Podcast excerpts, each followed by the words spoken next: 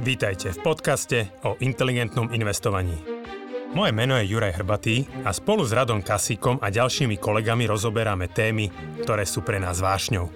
Finančné vzdelávanie, šetrenie a investovanie sú oblasti, ktorými vo Finaxe žijeme každý deň. V tomto podcaste sme spojili naše vedomosti, aby sme vám pomohli žiť pokojnejší život vďaka dobrému finančnému zabezpečeniu. Stiahnite si do mobilu našu aplikáciu Finax a nezmeškáte nové podcasty, blogy či skvelé webináre. Dobrý deň, milí inteligentní investori. Vítajte v ďalšom podcaste Finax Radi. Dnes na vaše otázky bude odpovedať Rado Kasík. Ahojte. A Jan Čitonka. Ahojte. Ja sa volám Lucia Šimonová a budem tieto otázky čítať za vás. Dobre, poďme na prvú otázku. Tá prišla od Milana, ktorý má štyridsaťdeväť rokov a pýta sa, ako fungujú dlhopisy. V podstate vraj sme spomínali, že výnosy po splatnosti budú zaujímavé, ale zatiaľ vidí v portfóliu na dlhopisoch iba stratu. Hej, čiže asi rozumiem, kam tá otázka mi je. Ako všeobecne dlhopis je teda dlhovicenný papier, čiže veľmi zjednodušene povedané je to pôžička zhmotnená do cenného papiera, od nedlžení zhmotnená. Čiže v podstate vyjadruje to záväzok jednej strany aj splatiť nejakú menovitú hodnotu plus platiť pravidelne úrok. Tiež nemusí byť pravidelne, že môžu byť rôzne formy úroku. Ale to je úplne jednoduché, akože základ ako funguje. Samozrejme o tých dlhopisoch to by sa dalo dlho rozprávať. A presne výnos do splatnosti versus cena, čiže automaticky keď cena klesá, vlastne ona musí potom, alebo pri tej splatnosti je vyplatená celá nominálna hodnota, čiže pokiaľ aktuálna trhová cena je nižšia ako tá tá nominálna, na ktorú znie ten dlhopis, tak automaticky dostávam niečo navyše okrem toho kupónu. Čiže to je vlastne situácia, ktorá teraz nastala. Ja neviem, môže byť dlhopis vydaný v roku dvetisícdvadsať s jedno percento úrokom, teraz tie úroky stúpli teraz na štyri percentá, že automaticky musela cena klesnúť až tak nízko, aby do splatnosti dokázal tie štyri percentá dodať. Čiže tam vlastne jedno percento je úrok, Plus, plus tie tri percentá musia byť nahradené vlastne rastom tej ceny dlhopisu. Čiže tá otázka smeruje k tomu, že kedy k tomu akoby dojde, hej, k tej obmene. Ja som aj z hodou okolností vlastne pozeral, že ako to je pri é té ef fondoch, že či tie indexy fungujú tak, že držia akoby dlhopisy do splatnosti, alebo či ich pravidelne vymieňajú. Čo myslíš, Janči, ako to je? Vymieňajú. Nedržia do splatnosti normálne. Akože tie, tie hlavné, hlavné indexy, ktoré máme, držia, držia do splatnosti. Je tam tá durácia aj napríklad na tom globálnom vládnom dlhopisovom fonde, čo má v zásade najväčšiu váhu v rámci tej dlhopisovej zložky v našich portfóliách. Tá durácia, čo je také zjednodušené, ako by som myslel duráciu, že vlastne ako keby za aký priemerný čas sa tie peniaze vložené do dlhopisu vrátia. Čiže to trošku zohľadňuje aj ten úrok, zohľadňuje aj samotnú maturitu. A sú to už také ťažké témy, ale môžeme na to napríklad webinár pripraviť. To je celkom dobrá myšlienka sa s týmto pohrať, popracovať, keď je o to záujem. A čiže tá durácia sa pohybuje niekde okolo sedem až osem rokov, čiže je to pomerne dlhé, že tie priemerné splatnosti sú pomerne dlhé, čiže nejaký čas aj trvá, kým sa tie dlhopisy vymenia, kým akoby tá cena začne dorastať, ak by zasa začali klesať, klesať úrokové sadzby, takže ono to, ono to bude chvíľku trvať. Je napríklad vidieť, že teraz posledný mesiac, myslím, že už trošku sa zotavujú tie ceny aj tých našich fondov, ale ako nebude to vlastne takáto veľká strata na dlhopisových indexoch, alebo všeobecne na dlhopisoch, že ona je naozaj extrémna, v niektorých prípadoch sa bavíme o dvadsať percent, čo je z pohľadu histórie naozaj že bezprecedentný pokles, tak to je jasné, že to bude trvať niekoľko rokov, hej, že kým sa tá strata, strata zotaví. A hlavne ešte nemusí byť úplne za nami. Chceš niečo ja, doplniť? Môžem Nejako to nevieš zjednodušiť niečo uh, z toho. Nie. Takže ako, tam, sú, tam sú dva faktory. Hej, že jednak musia sa trošku vymeniť tie dlhopisy, lebo dnes väčšina toho portfólia je tvorená stále tými staršími dlhopismi s nízkymi úrokmi, hej, s nízkym kupónom. Že dobre, voči možno tej súčasnej cene je stále vyššie, ale nie je to násobne vyššie. Čiže teraz akoby ten návrat tých dlhopisov môže dôjsť, že buď sa teda časť tých dlhopisov vymení za dlhopisy, ktoré budú pravidelne ročne vyplácať nejaký vyšší úrok, alebo sa stane to, že tá cena začne pomaličky dorastať do, do tej nominálnej hodnoty. Takže ale ono to príde, ale bude to chvíľku trvať. Dobre. A hlavne akože napríklad aj pre nových investorov alebo pre ďalšie vklady je to zaujímavejšie, lebo proste dneska sú tie ceny výrazne nižšie. Uh-huh. Ten pán spomínal, že začal investovať v roku dvetisícdvadsaťdva, či tento rok. No tak to je celkom super. Ďalšia otázka prišla od Erika, mladý tiež dvadsaťpäťročný muž, ktorý budúci rok plánuje svadbu. Vlastní jednoizbový byt v Bratislave, v ktorom plánuje aj zo pár rokov žiť. Okrem hypotéky nemá žiadne dlhy ani kreditnú kartu. Zainvestovaných vo Finaxe má pätnásť tisíc eur a jeho priateľka teda tiež začína investovať. Zaujíma ho názor na manažment financií po svadbe.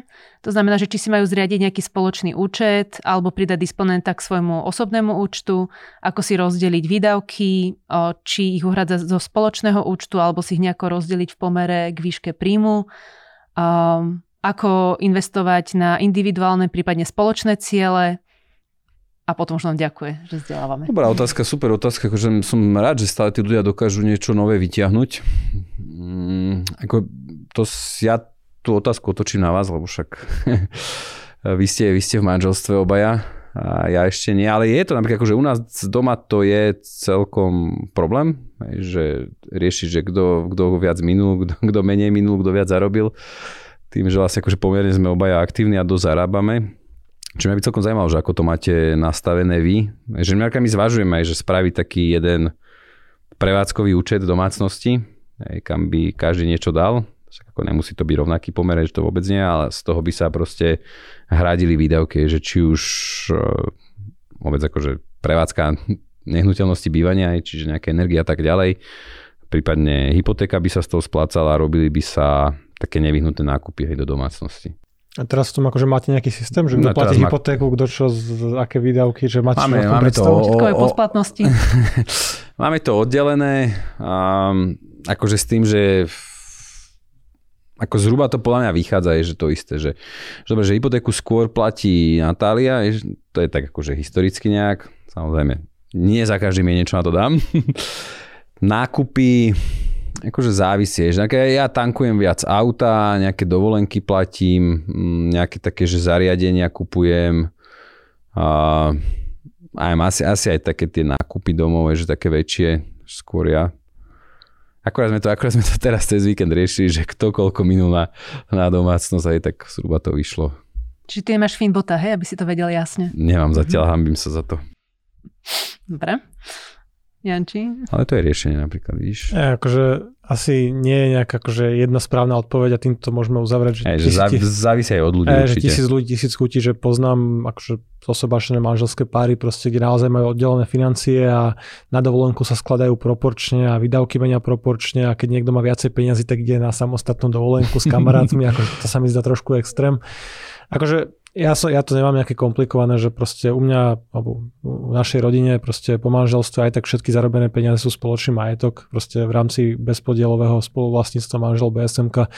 Akože aj keby sme si tie peniaze nejako delili, akože to mi príde akože úplne absurdné alebo smiešné. A len to komplikuje že situáciu, že kto má koľko na účte preposielať si výplatu, teraz čo ja pošlem čas mojej výplaty alebo manželka mne a kto bude za čo platiť, že...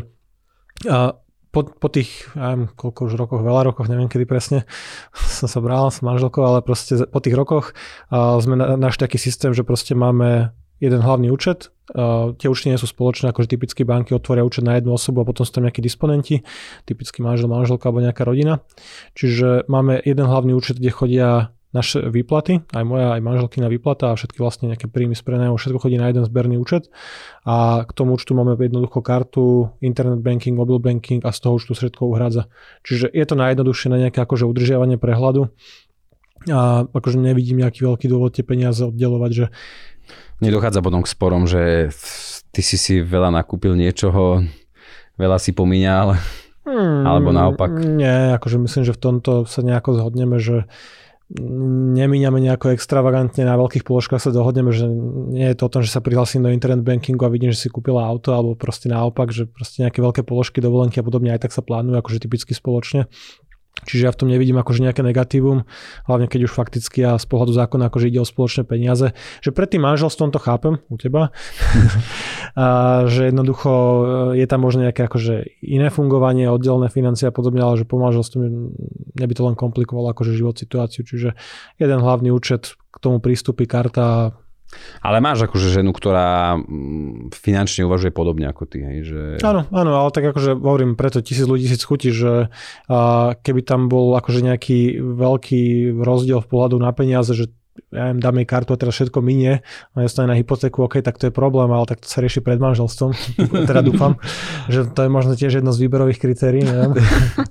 A, takže neviem, akože znovu, ťažko, ťažko poradiť nejako plošne, ale proste tie peniaze po manželstve, že keď jeden z toho páru narobí dlhy, aj tak to musí zaplatiť obidvaja.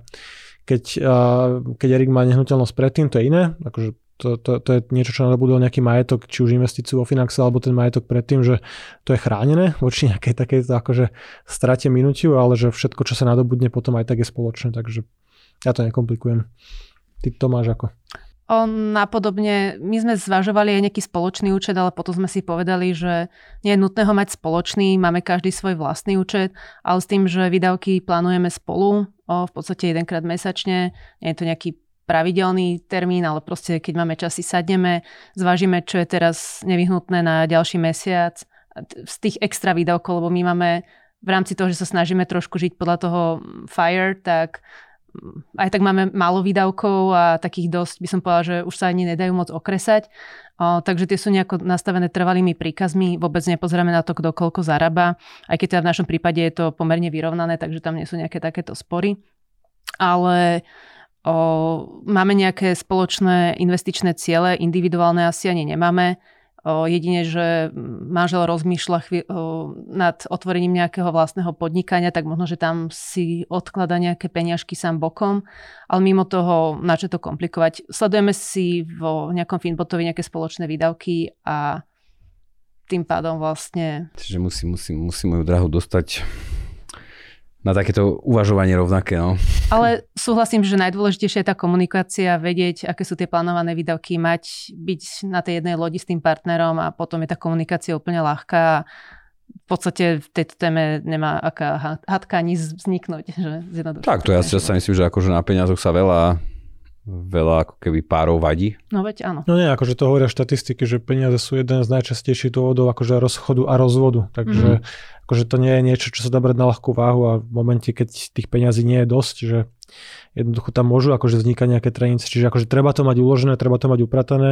Čím je ten príjem viacej na hranu s tými výdavkami, tak akože potom aj určite v tom dennom živote by vznikali situácie, že prečo si kúpil toto, lebo deti, deti vám nemám za čo kúpiť zimné topánky, že proste treba to prispôsobiť tej akože osobnej realite, ale hovorím, že v tom manželstve mi to príde najjednoduchšie proste mať tie peniaze nejako pokope, na nejakej spoločnej kope.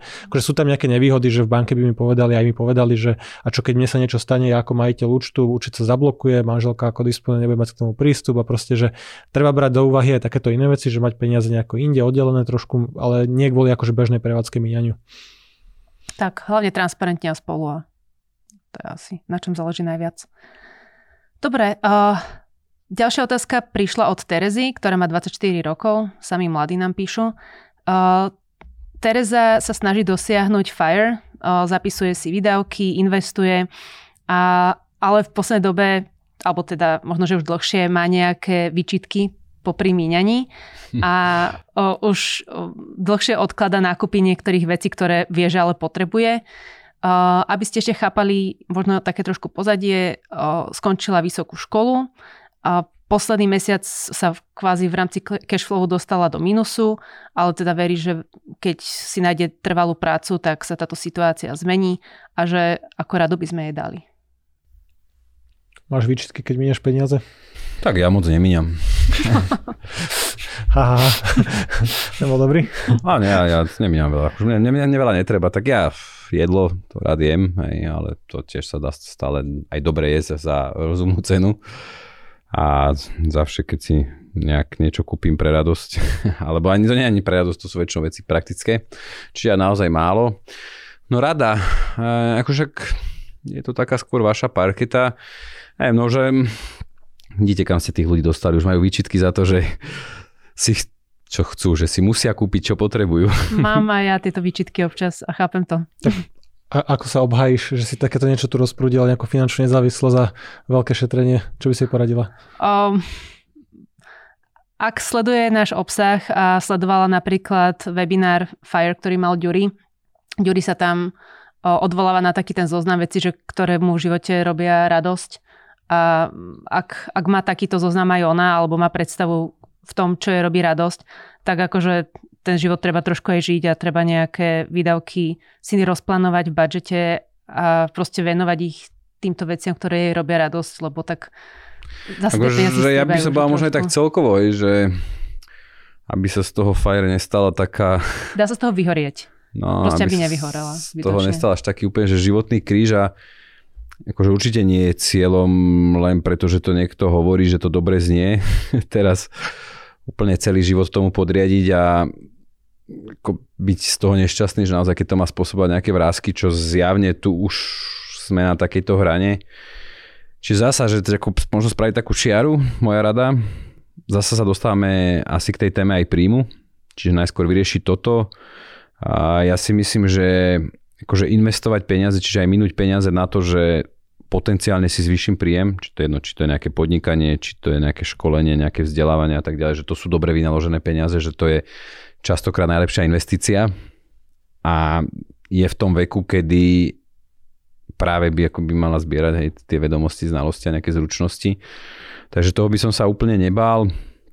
A vrem, keď nie je ešte momentálne priestor na ten fire, tak zasa to, že to odloží o rok, až tak veľa nezmení. Hej. Akože áno, bavíme sa o tom čase, že je, že je dôležitý, ale to, že či poviem potom fire možno štyridsať alebo štyridsaťtri rokov, asi už nie je úplne až taká dramatická zmena. Takže pripomeňme si, že Tereza má dvadsaťštyri rokov a hmm. ešte len začne zarábať prvú výplatu, že na vysokej škole plánovať finančnú nezávislosť, že akože súcitím, lebo som sa tým prešiel tiež. Tie prvé roky boli ťažké, že vysoká miera úspor, šetril som, investoval, potom som o to prišiel, alebo som špekuloval, neinvestoval, to je teraz jedno. Ale nie, akože treba sa zamerať na nejaké akože budovanie schopnosti, budovanie príjmu, že ľahšie sa odkladá z väčšieho príjmu. Že proste to je realita, akože potvrdzuje to zdravý proste rozum, ale potvrdzujú to aj štúdie, že miera úspore rastie reálne s platom. Že nie je to o tom, že častokrát sa ukazujú tie zlé príklady, že futbalisti, basketbalisti, ktorí zarábajú milión, to, milióny o to prídu, ale mnoho dobre zarábajúcich ľudí, právnikov, lekárov proste buduje ten majetok. Kupujú tie nehnuteľnosti, kupujú akcie, investujú a potom sú bohatí. Čiže treba v prvom rade akože plánovať alebo pracovať na a, nejakom zvyšovaní príjmu. A ono, že tá finančná nezávislosť mnohým znie veľmi dobre, pokiaľ nemajú dobré zamestnanie, by som povedal. Ale dobre z pohľadu akože nejakého a, súladu s tými cieľami alebo akože osobnými preferenciami, že keď som nemal dobrú prácu, ktorá ma nebavila, tak som ma to viacej lákala tá myšlienka, že odstraniť sa úplne z pracovného procesu, mať nejakú mesačnú rentu a nemusieť chodiť do práce.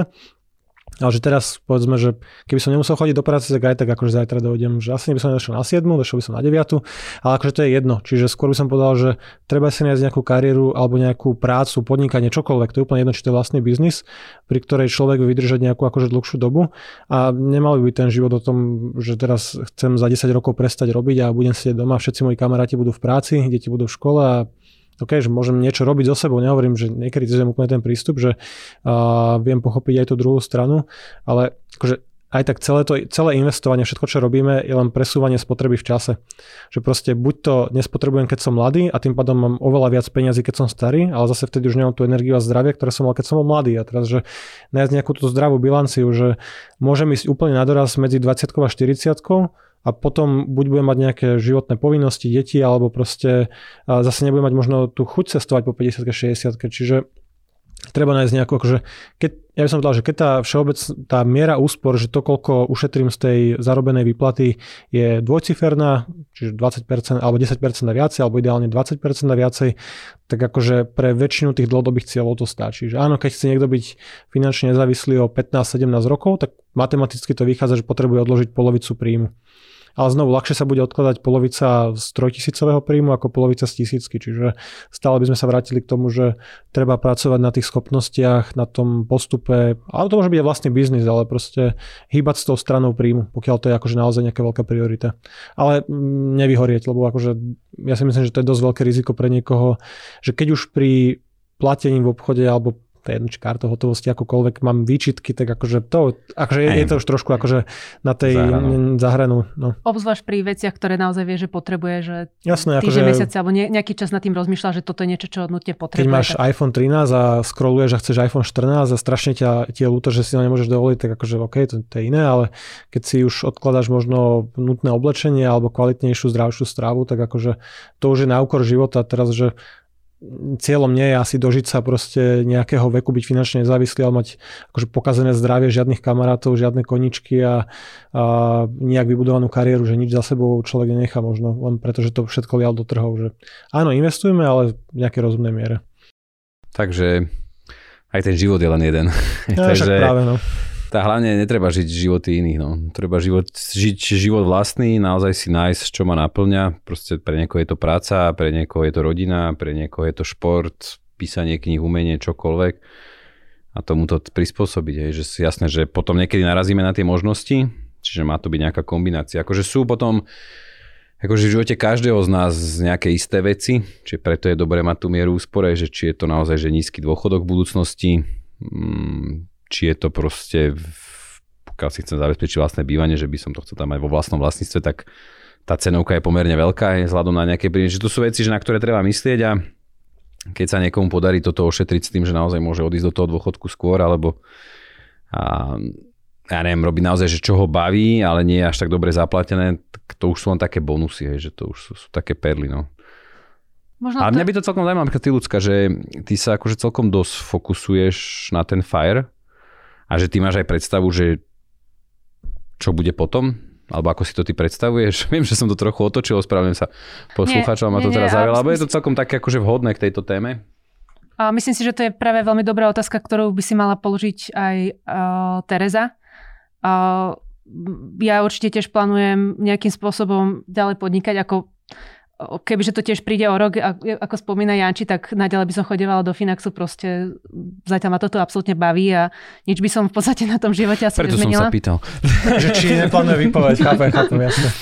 Ale ak hovoríme na nejakých, o nejakých desať dvadsať rokov, mňa vždycky bavilo robiť nejaké kvázi trošku dobročinné, nejakým útulkom pomáhať s marketingom mm. alebo také, že vidím, že sú na hrane krachu a pritom by stačilo, keby proste robili nejaký jednoduchší marketing a takéto veci. Čiže asi by som ten, išlo by skôr o ten čas, že ktorý by som mohla venovať nejakým veciam, ale takže asi Aha. tak, ale v blízkej dobe stále je, no, je také akože dobré odporúčanie, že uh...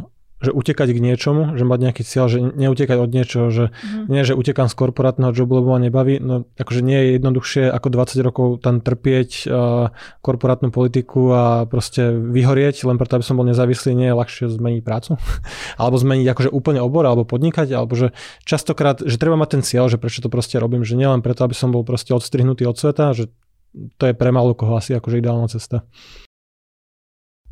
Dobre. Sme múdri. Aj, OK, poďme na poslednú otázku. Napísal nám ju päťdesiatročný poslucháč, nevieme kto, a týka sa konsolidácie úverov.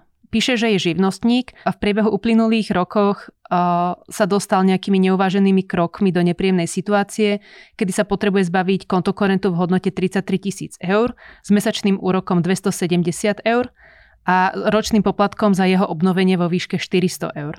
Ďalej má podnikateľské úvery v celkovej hodnote dvadsať tisíc eur s celkovým mesačným úrokom dvestopäťdesiat eur. Na úrokoch preto zaplatí takmer šesťsto eur a rád by to zmenil. Vedeli by ste mu poradiť nejakú cestu, ako znížiť úroky, aby sa dostal z tejto situácie a radšej začal sporiť na dôchodok? Zatiaľ nemá žiadne investície a jeho majetok tvorí iba nehnuteľnosť vo výške tristo tisíc eur, ktorá už nie je zaťažená hypotékou. Môžem začať? Akože, uh, dosť veľký problém vidím v kombinácii toho, že v päťdesiatke nie sú žiadne investície, očividne žiadna finančná rezerva. Akože tristotisícová nehnuteľnosť bez hypotéky, OK, super, gratulujem. Možno zdedená, možno zarobená, tak či tak, akože super. Ale v päťdesiatke ako živnostník, podnikateľ nebyť pripravený na dôchodok a byť takto akože zadlžený do takej miery, že z toho príjmu už potom nie je možné šetriť a budovať majetok, odkladať na, na ten dôchodok. A šesťsto eur mesačne len úrokové platby sú akože naozaj extrémne veľa, že to mohla byť tá investícia, ktorá ešte desať pätnásť rokov sa mohla zhodnocovať, tá mesačná. Akože ja to vidím, keď sa bavíme o konsolidácii, tak povedzme si pravdu, že živnostník aj tak ručí celý svojím majetkom, že niekedy nechápem taký ten akože fetiš mať proste oddelené to podnikanie, pokiaľ akože v prípade živnostníka, že pokiaľ by som tie dlhy ako živnostník nesplácal, tak aj tak mi siahnu na tú nehnuteľnosť, alebo proste to je tiež môj majetok. Čiže ja by som sa snažil vyšpekulovať nejaký spôsob, ako ten dlh skonsolidovať, zlúčiť práve do tej nehnuteľnosti, do tej hypotéky. päťdesiat. A to asi on nemá veľké šance, ne? Tým, že už má, má nejaké dlhy na tej živnosti. Má päťdesiat, že ako takto, že nepoznáme príjmy, nepoznáme výdavky, neboli tie kolónky vyplnené, nevieme úplne povedať, že aká hypotéka je dostupná, aké mm-hmm. sú tie dlhy, tie splátky, ale že pozeral by som sa na tú konsolidáciu, lebo tie dlhy budú vymazané, oni potom samozrejme nebudú Hej. akože figurovať, čiže väčšinou v tej banke, kde to je požičané, sa dajú nájsť nejaké riešenia, lebo ten vyplacený dlh vlastne potom zmizne. A keď sa pozrieme na to, že tie celkové dlhy sú tridsaťtri a dvadsať, čiže nejakých päťdesiattri tisíc. Uh-huh. Čiže povedzme päťdesiattri tisíc a šesťsto eur mesačne, že päťdesiattri tisíc, kebyže zabalím do nejakej štyri percentnej hypotéky a bereme len splátku, neviem na koľko bude, či na pätnásť alebo na desať rokov, to je teraz jedno, ale keď berieme, že pri úrokovej sadzbe povedzme štyri percentá, dneska na päť rokov fix, tak päťdesiat tisíc, štyri percentá, to sú dve tisícky úrokov platby v prvom roku, cirka, na úrokoch. dvetisíc ročne to je nejakých stošesťdesiat, stošesťdesiat mesačne. Čiže zo šesťsto, ktoré idú na úroky dneska, alebo tie kontokorenty a ten druhý vlastne úver je vysoko úročený, tak na hypotéke by jednak splácal aj ten dlh, samozrejme aj tú istinu, ale na úroky by vyhadzovali iba stošesťdesiat eur. Čiže uvoľnilo by sa nejaké peniaze, niekoľko stoviek eur, reálne, koľko štyristo štyridsať, dúfam.